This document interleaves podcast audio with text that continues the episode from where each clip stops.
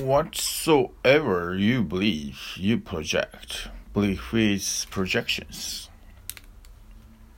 Hmm. Whatsoever you believe, you project. Belief is a projection. It is just like a projector in a movie film house. You see something on the screen which is not there. The projector is hidden behind. But you never look at the projector. You look at the screen. The projector is at the back, and the whole game is going on there. But you look at the screen. The whole game is going on in your mind, and the mind filled with belief always goes on projecting things in the world. It sees things which are not there. This is the problem. The mind which believes is always vulnerable and always provides an opportunity to be exploited by the cheaters. And the cheaters are all around. The whole path is full with robbers because no map exists. Moving into religion is moving into the uncharted, into the unmapped. Robbers can flourish there very easy they can wait for you, and they are waiting. And sometimes, even if the person is not deceiving you, you want to be deceived, then you will be deceived. Nobody can deceive you if deep down you are not ready to be deceived. Just a few years ago, just a few days ago, a man came to me and said, A Baba has deceived me and he's a great yogi. I asked him, What has he done? The man said, He can make gold out of any metal. He has shown me, and I have seen it happening with my own eyes. Then he said that I should bring all my gold and he would make it tenfold.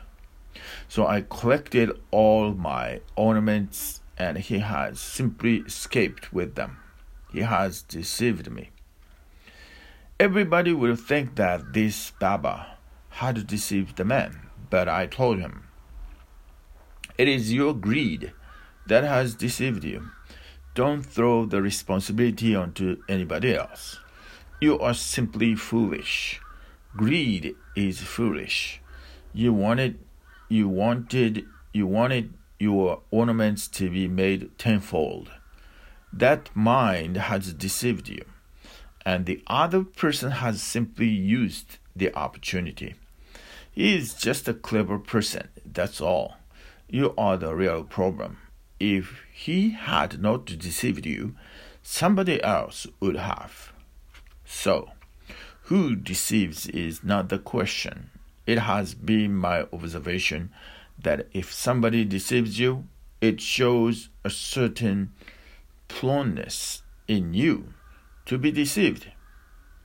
If somebody can lie to you, it means you have a certain affinity with lies. A man of truth cannot be deceived. A man who lives in truth cannot become a victim of liars. Only a liar can be deceived by another liar. Otherwise, there is no possibility. There are millions of people who are ready to be deceived, who are simply waiting for someone to come and deceive them because of their beliefs, because of their vicious de- because of their vicious desires, because of their greed. And remember, well, and remember well that greed is greed whether it exists in the material world or the, in the spiritual makes no difference. The quality of it remains the same. You would like somebody to increase your gold tenfold. That is, this is greed.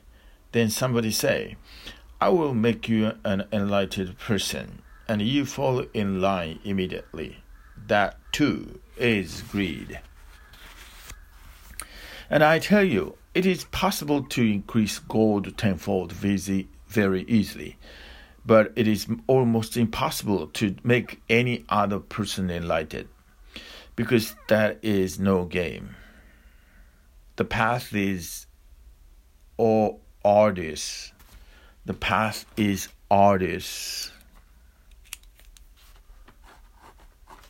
In fact, nobody ever makes you enlightened. You yourself become enlightened. The other may be catalytic agent, catalytic agent at the most, nothing more. But in fact, everything happens within you. The other's presence may have helped, that's all. And if you are really sincere, even that is not needed. If you are sincere, those who can help will seek you. If you are insincere, you will seek those who can harm. That is the difference. When a disciple seeks a master, there is almost always going to be something wrong. When a master seeks a disciple, only then something authentic is going to happen. How can you seek a master? Whatsoever you may think will be your mind, and you are completely ignorant, you are a sleepwalker. How can you seek a master? Whatsoever you may think will be your mind, and you are completely ignorant, you are a sleepwalker. You will seek somebody according to you. You will be the criterion. Then you will go and seek somebody who is doing a miracle. You may, you may go and seek Satya Sai Baba because that will be a deep fulfillment of your greed. You may go and seek Satya Sai Baba because that will be a deep fulfillment of your greed. This you will see here is the man. Uh, if he can produce things out of air, he can do anything. Now, your greed is pro- provoked. Now, a deep affinity happens immediately. That's why you will see thousands of people around Satya Sai Baba. if a Buddha exists, you will not see multitudes there. because there is no affinity. Satya Sai Baba has an appeal deep inside you. Your greed is provoked. Now you know this is the right man, but you are wrong. How can you decide who is the right man? You create your deceivers. You give them the opportunity. You follow magicians, not masters. If you really want to seek a master, drop greed and drop your beliefs. Go to a master completely mood, mo- Go to a master completely nude in the mind, with no beliefs, as if you are a tree in the fall, with no leaves, naked, standing against the sky. You go and seek a master with a naked mind, with no leaves, with no beliefs. Only then, only then, I say, will you be able to see without projection. Only then will something penetrate into your life from the above. then nobody can deceive you. So don't be bothered and don't condemn the deceivers. They fulfill a need because you need them. They are there. Nothing exists without any cause. People exist all around you because you need them. Thieves exist, robbers exist, exploiters exist, deceivers exist because you need them. you will be nowhere if they all disappear you will be simply unable to live your life if they are not there. There is one question that a sannyasin has asked. Osho, in the past, you used to talk about the be- beautiful way of trust, love, and way of the heart. Now, you emphasize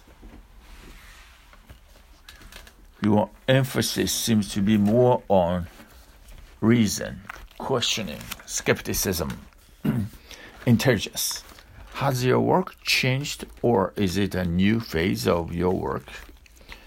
No, it is not a new phase. It is just the other side of the first. I was teaching about trust because you had come from a world which knows nothing of trust. You had come from a world which has trained you intellectually and tried to deny you the existence of your own heart. To deny that feeling is also a way of knowing. I was teaching about trust because you had come from a world which knows nothing of trust. Oh, the same thing. I was talking about trust so that I could open the new door of the heart. Without opening the door of the heart, I cannot say to you, doubt, be skeptical. Because then I am sending you on a dangerous path, which leads nowhere. It is a little complex, but try to understand. a man who knows nothing about feeling, nothing about trust, who has never experienced anything like love. His heart has never jumped with joy, danced with joy in someone's presence. That man can go on doubting, but he will not find the answer because his doubt will be very shallow. He will not trust this, he will not trust his own doubt his inquiry will be just so so, will be just so so. He will not trust his own inquiry. He knows nothing of trust. Inquiry will need trust because you will be going into the unknown. It will demand tremendous trust and courage because you are moving away from the conventional and the traditional you are moving away from the crowd. You are going into the open sea, and you don't know whether the other father, you don't know whether the other father shore exists at all. I could not send you into such an inquiry without preparing you to have trust. It will look contradictory, but what can I do? This is how life is. Only a man of great trust is capable of great doubt.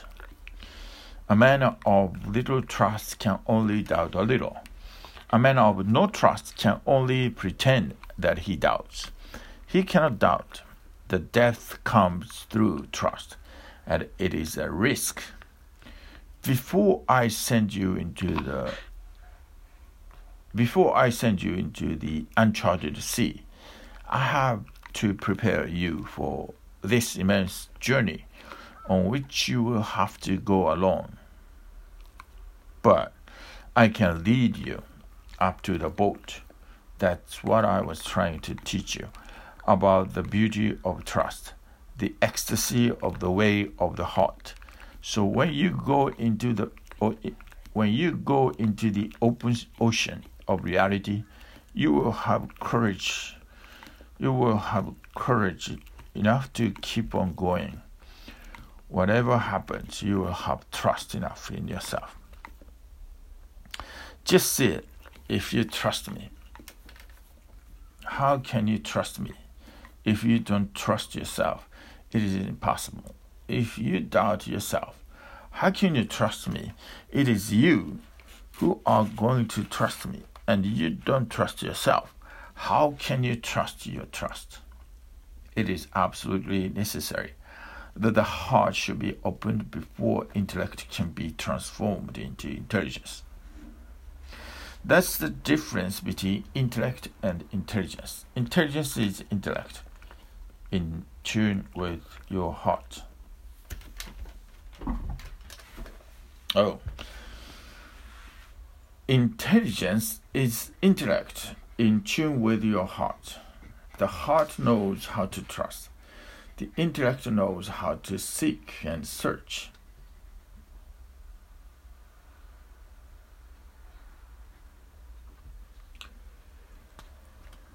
There is an old Eastern story.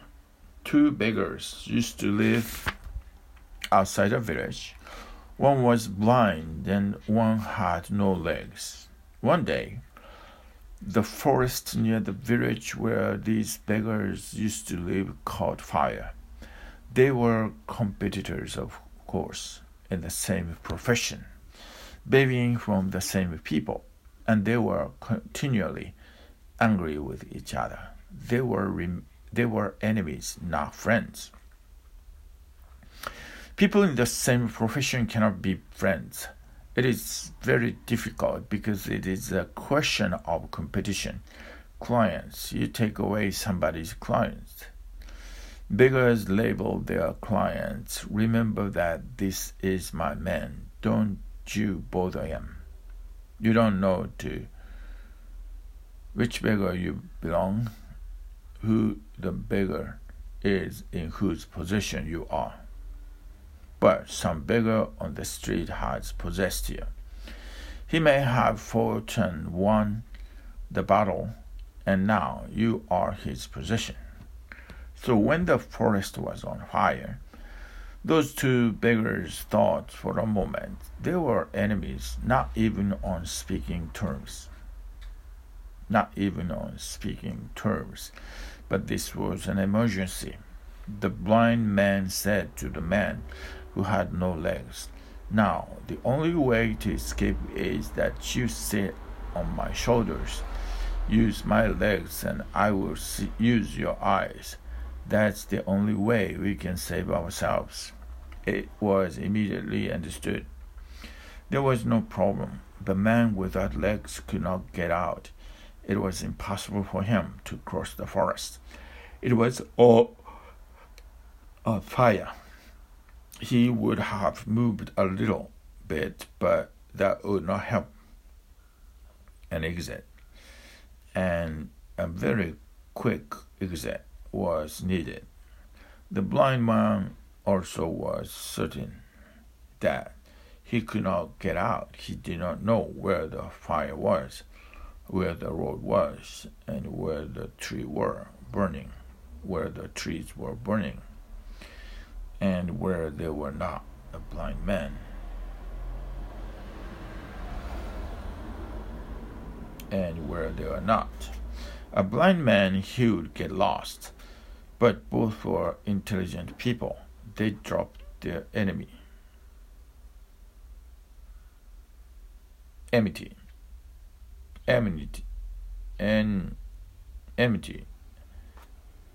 Enmity. Enmity enmity, enmity, became friends and saved their lives. This is an Eastern fable, and this is about your intellect and your heart. It has nothing to do with beggars. It has something to do with you. It has something. It has nothing to do with the forest on fire. It's. It has something to do with you, because you are on fire.